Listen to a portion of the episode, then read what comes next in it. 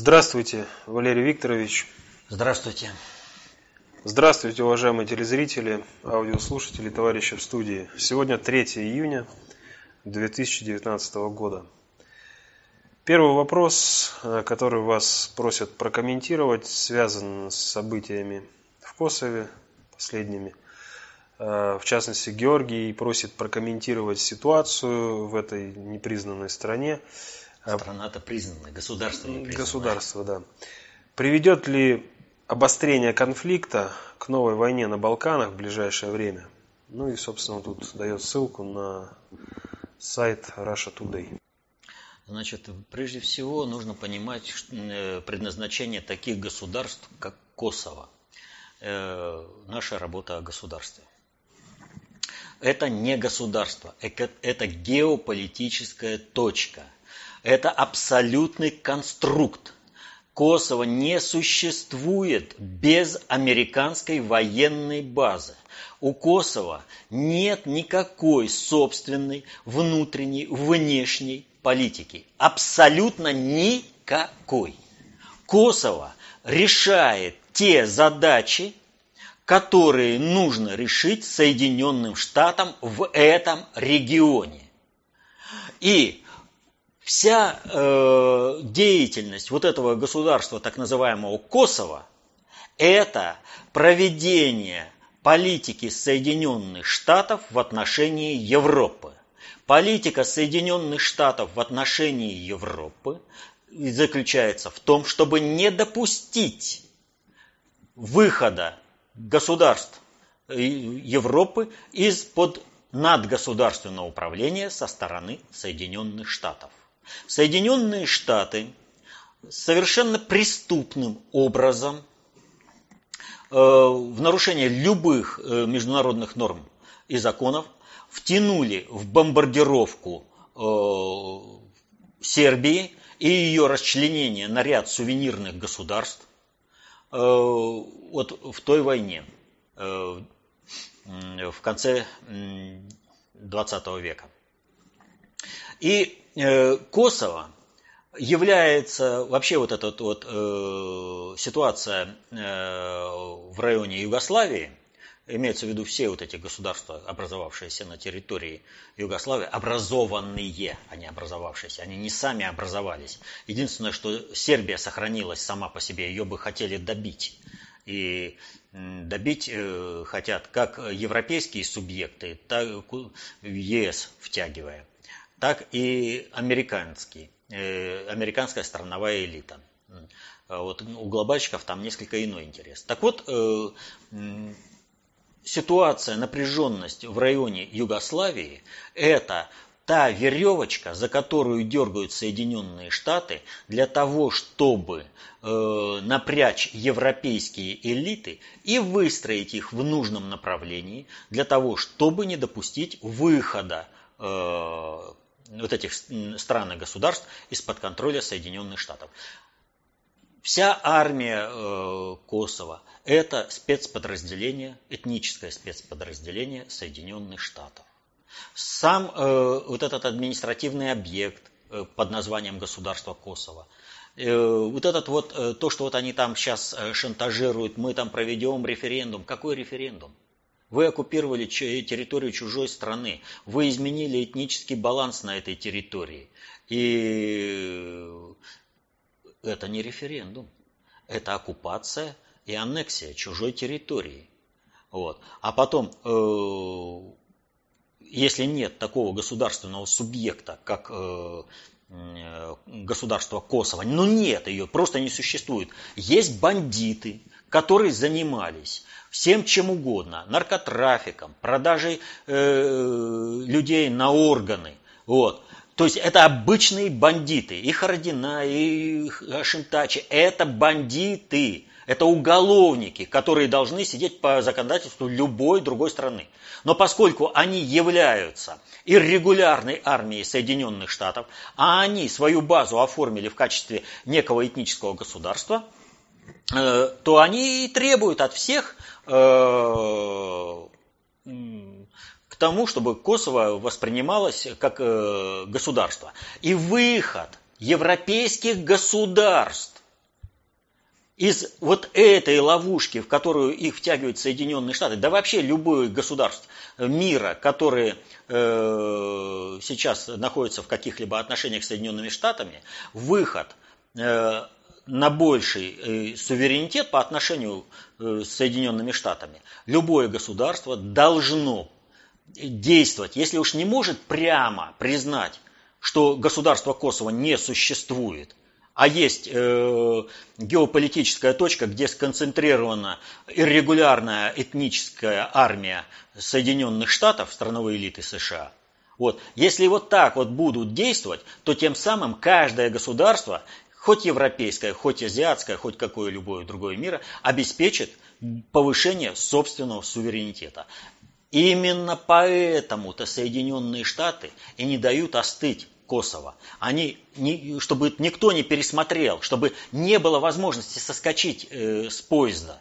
И они раскручивают эту ситуацию. Но Европа может это все погасить, обеспечив возрастание своего суверенитета по отношению к Соединенным Штатам. Выйти из-под контроля и из-под управления Соединенных Штатов. Вот что там сейчас происходит. Решается вопрос присутствия Соединенных Штатов в Европе физическое присутствие.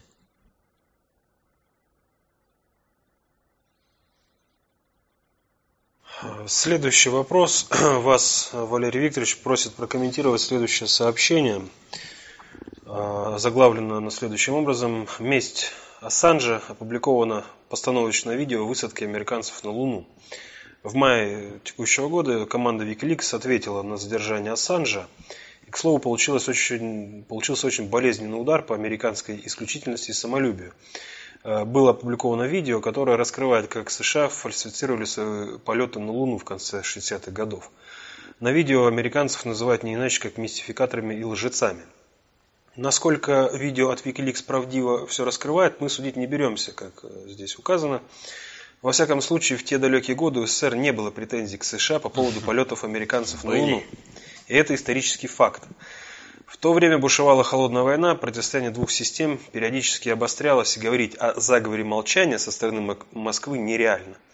Неужели? Тогда использовался любой повод, чтобы доказать преимущество, преимущество именно своей системы в глазах остального человечества.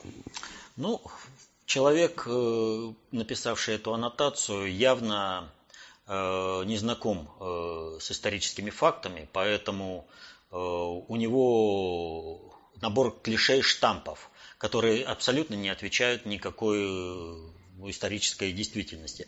Если бы это было так, то, э, то мировой валютой с 70-го года, когда прекратил свое существование золотой стандарт и золотое обеспечение доллара, вот, было бы рубль, что и все ожидали – но только предательство э, советского руководства обеспечило то, что мировой валютой стал доллар. И советское руководство сделало очень многое для того, чтобы именно доллар стал мировой валютой. И здесь много. Но что касается, вот сначала ответим, э, здесь как бы два аспекта. Одна э, лунная афера Соединенных Штатов, а другое деятельность Ассанжа и ресурсы Wikileaks. Э, поэтому вот лунная афера, она, в общем-то, уже достаточно широко и серьезно разобрана во многих серьезных работах. Вот. Э, доказано уже что называется, с математической точностью, что американцы не летали на Луну, что это была большая мистификация по договоренности с Советским Союзом.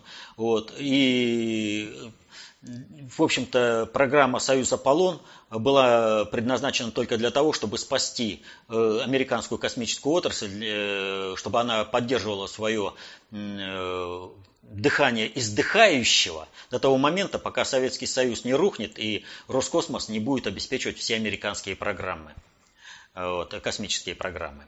Вот, говорить о том, что у Советского Союза не было э, никаких причин, вернее, не было претензий к Соединенным Штатам, так это вранье чистейшей воды. Есть конкретный исторический факт, когда наши ВМС э, первыми перехватили э, приводнившийся э, этот Аполлон, который якобы улетел на Луну, Вот. Они его перехватили и передали э, э, Соединенным Штатам, а этот э, сам факт передачи был специально э, зафиксирован и освещен в венгерской печати специально сделано, что только венгры снимали и сделали репортаж о том, как эту э, пустую капсулу Аполлона, выловленную в океане, которая якобы с астронавтами на Луне, вот, передали американцам. То есть, сами понимаете, что такая подстраховка в СМИ и перехват вот этой капсулы отнюдь не потому, что не было у СССР претензий, были претензии, но это были претензии другого порядка, межкорпоративного сговора, обмана. То есть возьмите нас в свое буржуинство. А чтобы вы не дергались, у нас вот есть и квитанция, что вы шулеры. Но мы хотим быть э, вашими. И вот на этом слили Советский Союз, но в буржуинство так и не взяли. Как они были шестерками у глобальной элиты, так и упали еще ниже – с ними вообще сейчас никто не считается. Заставляют отрабатывать э, определенные управленческие задачи, а потом, когда какие-то претензии, в Лондон сбежали, но и благополучно там помирают, а капиталы у них там все забирают. И здесь кто остался, э, тоже э, выполняют, выполняют, а все, что им позволяется, так это с благодарностью принять э, удар кованого сапога э, в морду. Так они счастливы. Хозяин отметил, заметил. Вот. Так что э, лунная афера это одно.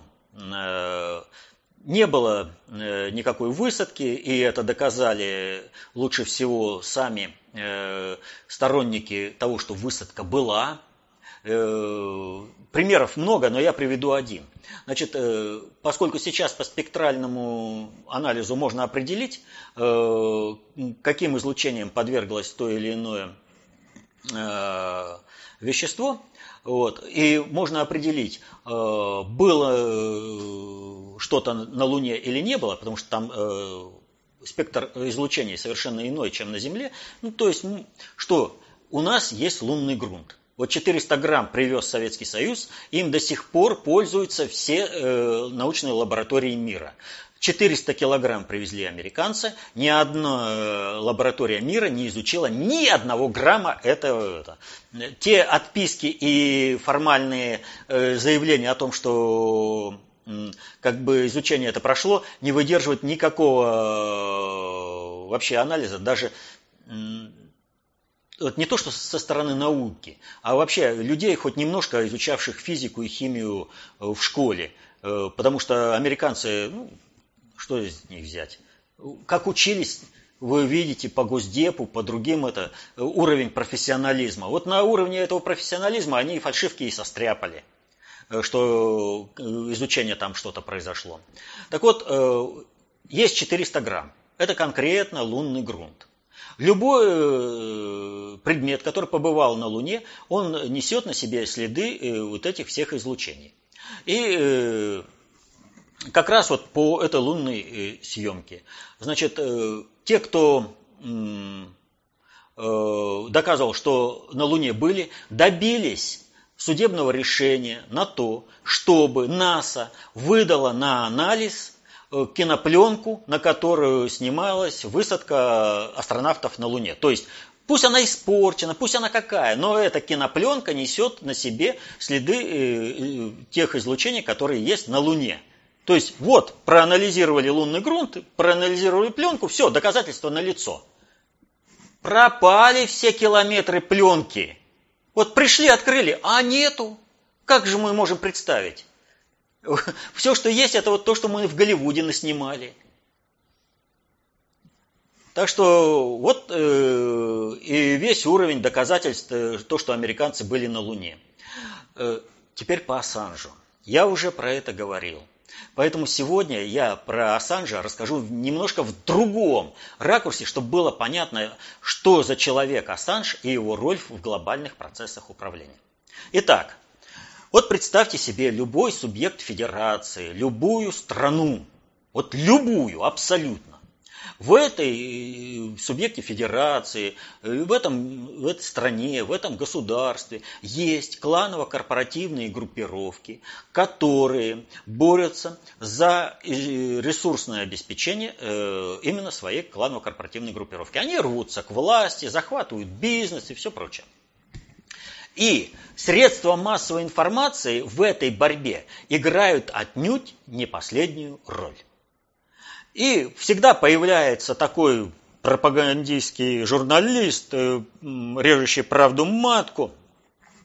Он, э, этот журналист, э, проводит журналистские расследования и публикует. Вот если этот журналист накопал, действительно провел что-то, какое-то расследование и что-то опубликовал, и это не соответствует интересам кланово-корпоративной группировки, которой он это опубликовал, то печальна судьба такого журналиста. Этот журналист либо моментально исчезнет, а э, либо ну, вообще исчезнет из жизни, либо он исчезнет из этой сферы деятельности, уйдет куда-то, а средство массовой информации, которое допустило оплошность и опубликовало этот материал, под страхом смерти уже больше не интересуется этой темой.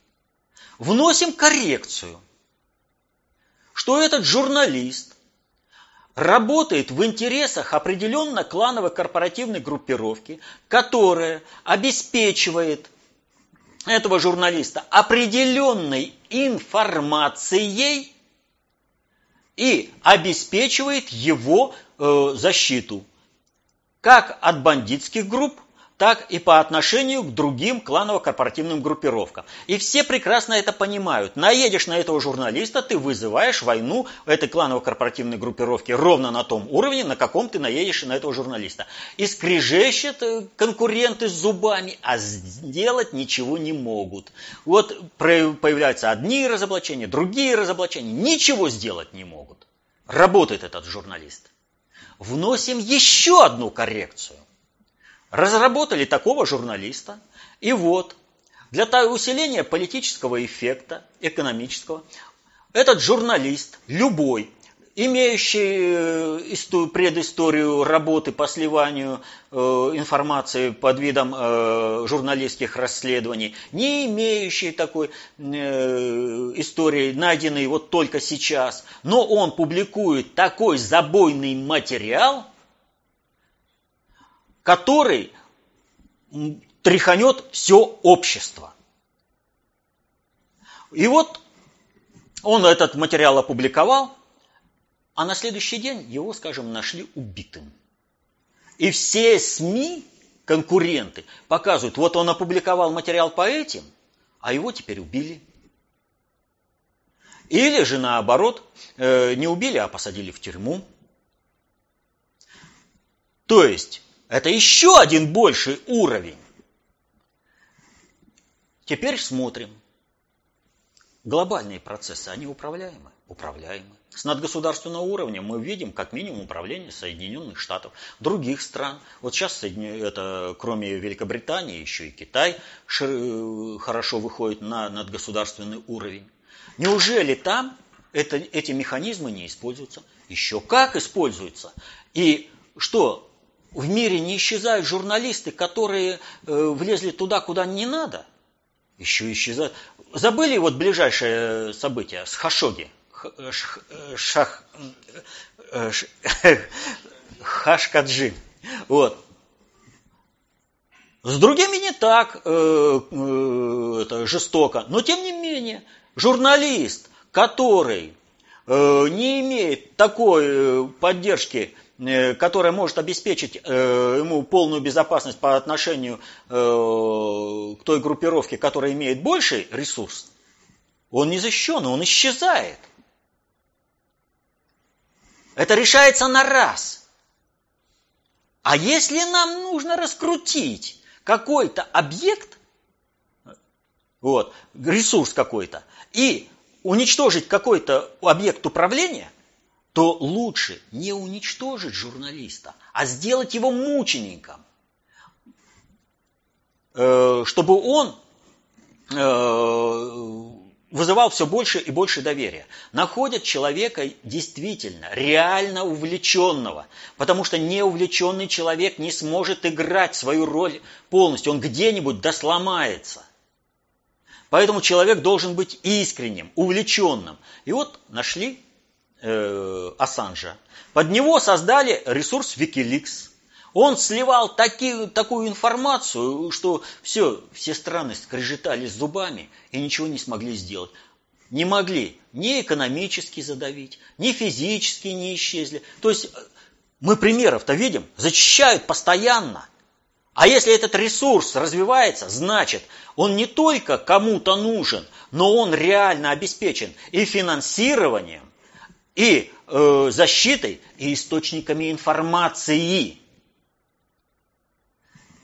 И поскольку Wikileaks требуется, э, ее использование требуется э, в глобальных процессах управления, а на, э, на, на повестке дня стоит задача переформатирования Соединенных Штатов, вот вам и пожалуйста. Соединенные Штаты вошли в конфронтацию с одним честным, принципиальным журналистом, который создал вот эту независимую сеть, которая сама развивается, который, она в один момент может прекратить свое существование.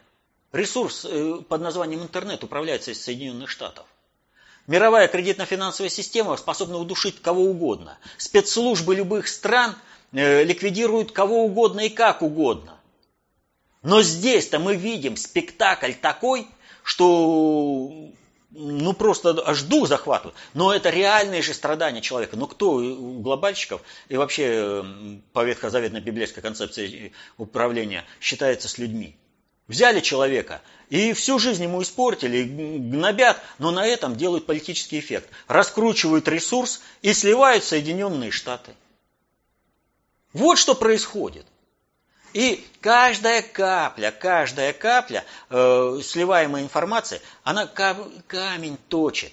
И Соединенные Штаты, вот если раньше, э, вот из всех советских э, космонавтов только два согласились э, публично э, признать, что Соединенные Штаты были на Луне. А чтобы такой вопрос не задали советскому космонавту номер один Юрию Гагарину, вот погиб перед лунной программой. Над государственное управление. Так что Соединенные Штаты в процессе переформатирования. И пока что вот подобные э, э, сообщения о том, что Соединенные Штаты не были на Луне, да еще с оговорками, публикуются только э, на ресурсах, ну, так скажем, второго плана. А скоро это выйдет и на мейнстримовские э, телеканалы, и э, газеты, и вообще ресурсы информационные. И посыпятся, и ученые докажут, и покажут, как было сфальсифицировано по полной программе. Соединенные Штаты, которые э, типа летали на Луну, только через пять лет собираются иметь двигатели, которые способны снова решить эту задачу.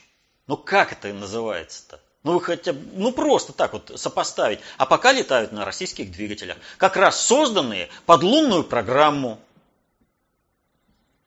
А в Соединенные Штаты такие двигатели собираются создать еще только через пять лет. Назад в будущее. Да. Следующий вопрос от Макса из Крыма. Валерий Викторович, вы неоднократно повторяли, что Украина должна вернуться к состоянию 2013 года, до переворота. Да. Но вы никогда не говорите, что Россия должна вернуться в том же аспекте к состоянию 93 -го С года. какой радости. Когда был совершен переворот в России, благодаря которому мы обнищали по всем статьям. Прокомментируйте, пожалуйста. Переворот в России перманентно шел 1991 года, когда рухнул Советский Союз, и завершился э, в, 90, в октябре 1993 года через расстрел парламента. Плохо ли, хорошо ли, но э, в 1993 году наконец-то Россия получила возможность строить свое управление э, прогнозируя будущее. То, что представлял собой Верховный Совет, ну, вообще это страшное же дело. Ну, представьте себе, вице-президент э, России, да, э, Рудской выступает и, при, и говорит, летчики, садитесь в самолеты и летите бомбить город. Это что за призыв? Вот. Это просто вокруг Верховного Совета сгруппировались те люди с уровнем понимания вот именно украинских олигархов, которые бы разорвали страну на мелкие части, без э, какой-либо вообще концепции управления. Это проявлялось в Верховном Совете. Это. И то, что он оказался управленчески несостоятельным, и показало, что одни злочестивые столкнулись с другими злочестивыми и проиграли. Если бы за ними была правда. Ведь поддержка народа, по сути, ведь декларативно они же выступали за народные за народное благо, против э, грабительского капитализма.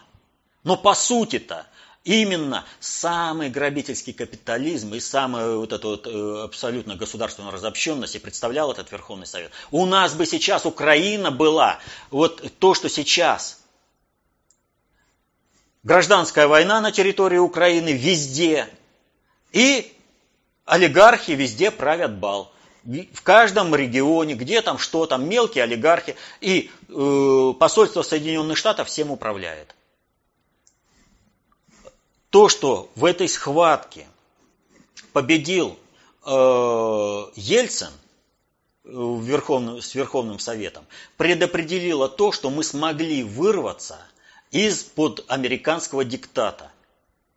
И у нас уже не американское посольство назначает э, нам министров. Да, мы не обрели полного суверенитета, но, тем не менее, процедура тех же назначения тех же министров – она уже совершенно по-другому. А сейчас Трамп разгромит американскую страновую элиту, и у нас появится вообще возможность э, формирования собственного государственного управления. Поскольку надгосударственное управление э, будет разгромлено э, вот, ну, структурно и у нас. То есть все, кто подпиндосники, все эти Набиулины, Грефы, Кудрины, Чубайсы, Медведевы, все, они все уйдут.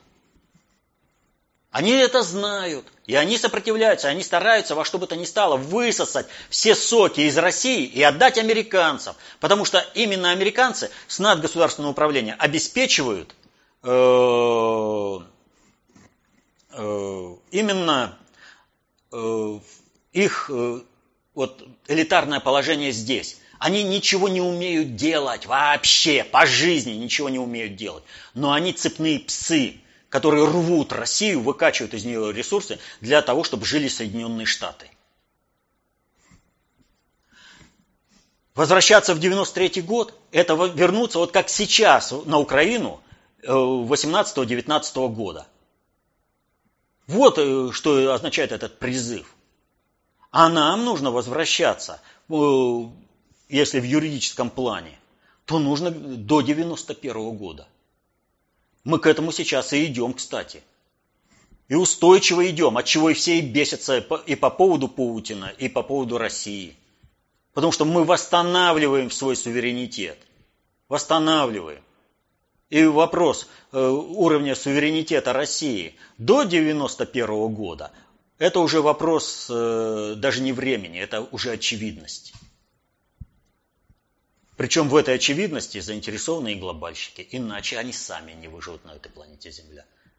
А 93 год, повторю, это значит э, весь тот бардак, который олицетворял в управлении Верховный Совет. Под, всем это, под, как, благородные лозунги о справедливости. Ну, как вот сейчас на Украине все это происходит.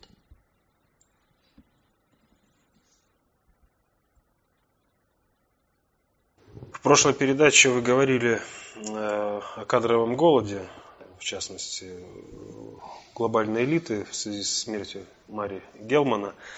Вновь вопрос от Сергея из США по этому поводу. Если у глобального предиктора и у страновой элиты США кадровый голод, а в России есть теория управления, КОП, ДОТУ, почему эти элиты не выберут подходящих себе людей из России или еще откуда-то и обучат их управленческой грамоте, параллельно выдернув оттуда то, что им надо. В качестве кнута укажут убедительную причину, почему нужно служить этому хозяину, а в качестве пряника обеспечат высокий уровень жизни и безопасности им и их близким. Почему таким или похожим образом они не подготавливают себе кадры? Ведь я правильно понимаю, что за пять лет усердного труда, учитывая, что не тратится время на заработок денег – можно вполне успешно освоить большое количество материалов. Или все упирается в нравственность? Я не знаю, кому не требуется зарабатывать деньги. Э, ну, разве какому-нибудь бездельнику-подпиндоснику, которому э, по грантам деньги подгоняются. А вообще любому человеку, особенно патриоту России, приходится и зарабатывать деньги, и повышать качество э, участия в управлении через повышение своего те уровня знаний о процессах управления сложными социальными суперсистемами. Что касается, почему они так не делают, они делали. И делают именно так, как описал автор. Всегда делают. Выбирают людей определенных, выдергивают, дают им определенные знания об управлении. И если взять среднестатистического государственного управленца, а там э, государственными процессами управляют э, через посредство кредитно-финансовой системы, а в государственном управлении это совсем не те люди, которые, которых вот как вот у нас воспринимают э, именно государственными чиновниками. Там э, любой, вот, э, вплоть до правительства, это, ну, так скажем, по уровню э, подготовки, это наш ЖКХ. Вот э, эти вопросы нужно жилищно-коммунального хозяйства решать. Вот они и решают. А все глубинные задачи управления государством, развитие экономики государства, э, формирование политики государства, это решается э, в кредитно-финансовой системе. Там самые настоящие специалисты. Вот. А у нас, в общем-то, наоборот. В государственном управлении специалисты, так или иначе, а в кредитно-финансовой системе, э, по сути, собраны большей частью паразиты, которые ничего делать не умеют, кроме как э, выкачивать деньги из тех, кто работает. За счет того, что банки, их предназначение быть всего лишь э, инструментом продукта обмена. Это кровеносная система, всего лишь. Они должны получать сущие копейки за свою деятельность. Да, это обеспечит их работоспособность, но это не позволит им сверхприбыли получать. Сверхприбыль должно производство получать, а не банки. А если банк получает сверхприбыль, то это значит банк абсолютный паразит. И чем больше паразит, тем выше у него сверхприбыль.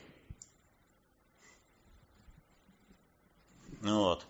Так вот, э, они всегда собирали и, и сейчас собирают талантливых, соображающих людей и э, подтягивать к себе в управление, объясняя попутно, что вот они должны работать в этой системе, в, они должны э, э, придерживаться таких-то взглядов на жизнь, и все. За это им обеспечивается определенный уровень потребления.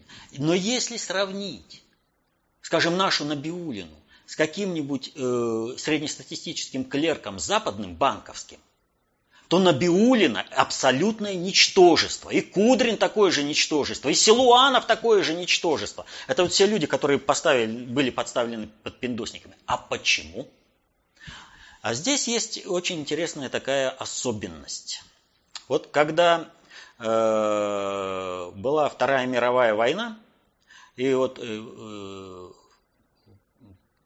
есть э, фраза, которая э, определяется, как, что она принадлежит Черчиллю, что вот он, когда объяснял цели войны Великобритании э, и Соединенных Штатов против Германии – он сказал вот, э, буквально следующее. Вы должны понять, что эта война ведется не против национал-социализма, но против силы германского народа, которая должна быть сокрушена раз и навсегда, независимо от того, в чьих руках она находится. В руках Гитлера или в руках священника-иезуита. Мы воюем не с Гитлером, а с немецким духом, духом Шиллера, чтобы этот дух никогда не возродился. Это суть денацификации. Убивается прежде всего дух народа. Так вот, все эти Набиулины, Грефы, Силуановы и все прочее, это люди, у которых убит дух народа. А потому они потеряли возможность к творчеству, к возможность к профессионализму. И потому, вот, ну, они, вот понимаете, те люди, которые сами себя извергли из русского мира, они становятся ничтожествами, ни к чему не способными, кроме как одному злобно ненавидеть Россию и убивать русских людей различными способами. Что и делает наш э, вот этот вот э, верхний элитарный слой. Чубайс, там, Силуанов, Набиулина, Кудрин, да кто угодно вот из этих. Они понимают, что они ничтожество. Они понимают, что им обеспечит элитарный статус только за одно – за геноцид русского народа, за уничтожение русского государства. Из них вытравлен русский дух. А бесполезно брать человека для Запада, чтобы он повысил там качество управления. Человека, из которого вытравлен русский дух. И этот дух и обеспечивает то, что Россия является субъектом глобальной политики.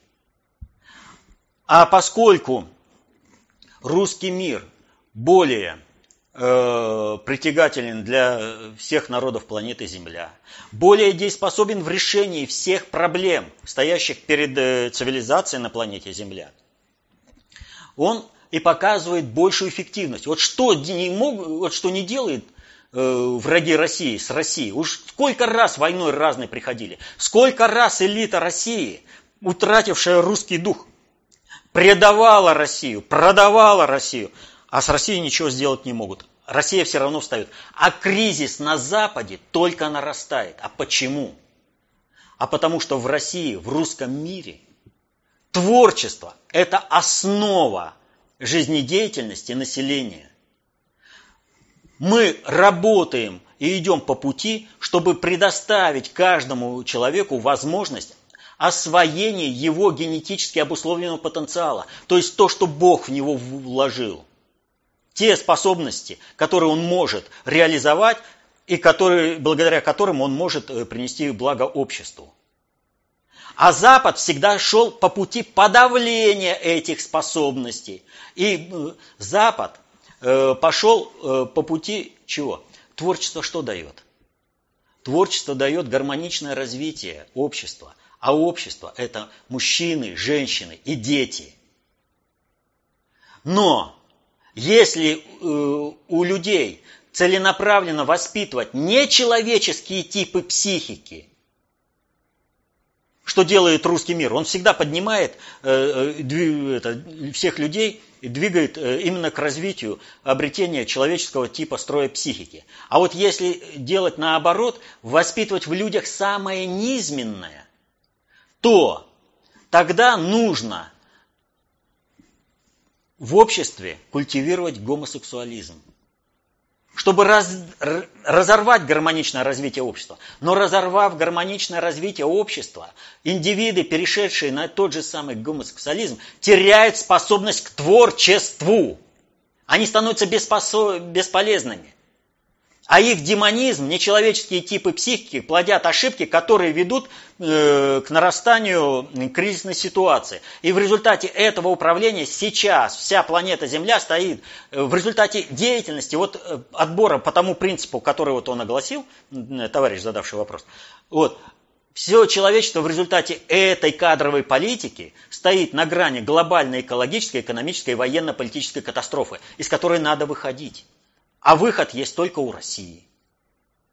И этот выход именно в воспитании э, человеческого типа строя психики, в создании таких общественных механизмов, которые позволяют осваивать генетически обусловленный потенциал каждого человека для гармоничного развития общества. Ведь все преступления и все прочее идут от того, что не дают человеку состояться в качестве человека. Культивируются всякие низменные потребности. Поэтому в России есть и наука об управлении, и знание об управлении, и фактологическое знание благодаря советской э, школьной системе массового образования – и высшее образование. Вот. У нас есть все. Но нравственно это глобальщикам неприемлемо. Потому что им нужны зомби-биороботы, движимые низменными инстинктами. Но у этих зомби-биороботов нет творческого потенциала. Вот они и себя изогнали в этой ситуации. И пока хоть кто-то в какой-то степени дееспособен, он продолжает работать надеясь дотянуть до того момента, когда все кризисы кто-то там разрулит.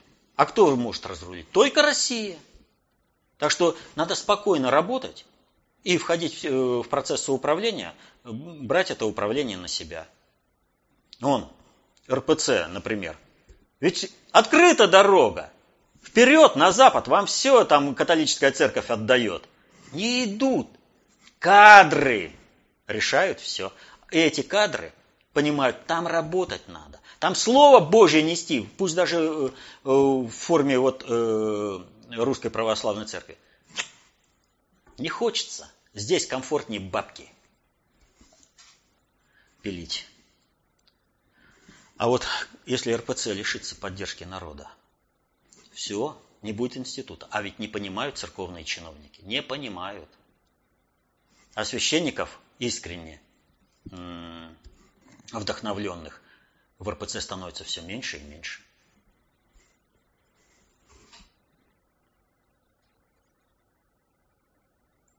Еще один вопрос от Сергея. Для чего англосаксы неоднократно экранизировали Шерлока Холмса, а также доктора Хауса, менталиста? Ведь в этих фильмах у зрителя пытаются вызвать интерес к дедукции. Вызвав интерес, зритель заинтересуется темой – и начнет изучать дедукцию, потом выйдет на предмет логика. Поумнеет, и им сложно будет управлять, что не нужно хозяевам. Да вот если бы не нужно было, то не снимали бы эти фильмы-то. Вот этот вопрос напрямую примыкает к вопросу э, о кадрах. А какие кадры должны и как они более состоятельные и системные? И ведь в чем э, проблема э, западных кадров? А именно в том, что там существуют Шерлоки Холмсы, докторы э, эти, нет, не Ватсон, этот, э, Хаус и менталисты. Вот э, если вот от, э, как бы объединяя все вот это, можно вернуть э, к любому, к любой экранизации Шерлока Холмса или к первоисточнику. Э, момент, когда э, происходит действительное знакомство, не первая встреча, а действительное знакомство доктора Ватсона и Шерлока Холмса. Когда это происходит? Однажды Шерлок Холмс заходит в комнату и видит, что доктор Ватсон читает книгу. И этот Холмс удивляется, вы книгу читаете? Он это роман. Он, да зачем он нужен-то? Он, ну как же так? Вот там э, Э, это культурное наследие. Диккенса он читал, да. Вот, культурное наследие, там оно, а зачем это нужно? Мне это как в профессии-то пригодится? Дальше он э, разговаривает, он, ну там Коперник, он, зачем мне этот Коперник? Ну, Э, Земля вращается вокруг Солнца. Он говорит, ну вообще-то, Холмс отвечает, ну вообще-то я вижу, что Солнце вращается вокруг Земли. Ну, предположим, что вы правы. Мне это, это каким боком? Как это относится к жизни? Вот я знаю то, что мне нужно по профессии, и этого мне вполне достаточно.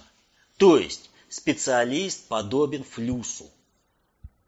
И это проявляется во всей западной системе подготовки. И специалисты, они наиболее эффективны западные именно в узкой э, сфере. А кто объединяет-то все это? На какой концепции? Как это будет функционировать? Ведь э, как этот э, доктор Хаус, да? Э, я великолепно э, могу ставить э, диагнозы, и поэтому мне нет дела до каких-то там человеческих отношений. Что хочу, то и ворочу. А вы должны считаться с моим эго. Менталист манипулирования людьми на основе знания психологии. И вот, понимаете, частности, частности, во всем частности. И, а ведь общее видение картины. Действительно, творчество дает то общее развитие человека, когда он знает, что он представляет из себя э, вот в этом во всем мироздании. И именно, чтобы исключить ощущение человека как частицу всего мироздания, а сделать из него просто приложение к социальному организму, как какой-то винтик, функциональный элемент, вот и направление. Действительно, Шерлок Холмс, какой прекрасный. А зачем ему действительно все это? Вот химию изучил там и прочее, знает какие-то частности, может с ними манипулировать. Э, менталист психологию изучил, может манипулировать. Э, Хаус изучил физиологию, анатомию, может этим... Э, и каждый вот во всем. А вот из этих частностей общего-то не получается. У них нет между собой связующего звена. Это отдельные элементы общества. И это идет распадание, и это ведет к наращиванию ошибки управления, и это ведет к кризису вообще в управлении всеми процессами. Это ведет к глобальному экологическому, экономическому, военно-политическому кризису. Но это не позволяет людям стать в качестве э, людей, реализовать свой генетически обусловленный потенциал. Вот для этого и идет такое, такое пропагандирование. Ограничить в знании, ограничить в восприятии себя миром. И при чем здесь логика?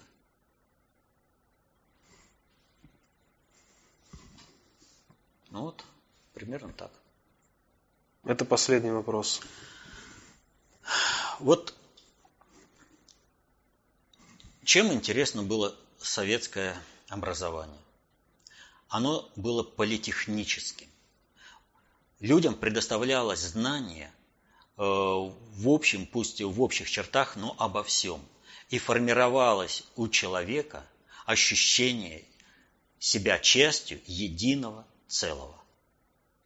Именно это основа жизни любого общества, вот человеческого общества. А распадание общества на части оно ведет к тому, что люди, обладающие определенными логическими э, возможностями построения э, какого-либо анализа, вот, они индивиды, они вне общества. Они достигают в той или иной степени э, нужного обществу результата, но только исключительно в собственных целях и используя, в общем-то, это общество как э, базис построения своего управления, но никак э, не для развития всего общества.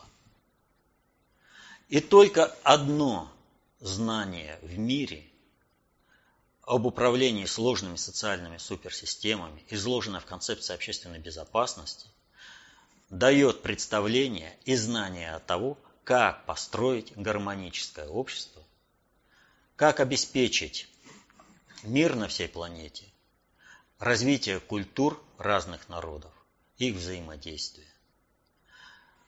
В концепции общественной безопасности единственном источнике дается знание об управлении сложными социальными суперсистемами и формируется понимание человека как части общества, а не как атомизированного э, индивида, который по отношению к обществу имеет право на все. Но любые знания, они не даются просто так. Их нужно освоить. И не надо думать, что кому-то кто-то даст возможность пять лет не думать о деньгах и сидеть на всем готовом и изучать, и изучать, и изучать. Ну, во-первых, это не слишком плодотворно, поскольку знание, полученное вот таким образом, оно схоластично, оно не применяется в жизни. А знание, которое вы осваиваете в процессе своей жизни, хотите вы того или нет, но вы сразу начинаете применять в жизни. И вы сразу понимаете, где знания вам помогают, а где вы это знание применили неправильным образом или что-то не освоили и в результате вызвали э, какой-то определенный напряг э, в управляемой системе. И вы сразу же откорректировали. Вы сразу полученное знание внедряете в жизнь. Но для того, чтобы освоить это знание, нужно над собой поработать. Товарищ Сталин говорил, что любому человеку доступно прочитать перед сном пять страниц текста. И в принципе он прав. Можно строить свою жизнь таким образом, чтобы эти пять страниц текста перед сном можно было прочитать. Понимаем, что есть и критические ситуации, сложившиеся, э, личные обстоятельства, которые не допускают по каким-либо причинам вот такого э, режима. Но перестраивание э, своей деятельности постоянно убирает, постепенно убирает эти мешающие собственному развитию причины. И дальше вы уже начинаете учиться сами и учить других. И поэтому, освоив знания об управлении сложными социальными суперсистемами, вы сможете защитить интересы свои и своей семьи, обеспечить мирное э, небо над головами ваших детей. Помните, знание – власть. Берите эту власть в свои руки. Будьте концептуально властными. Мирного неба вам, счастья. До следующих встреч.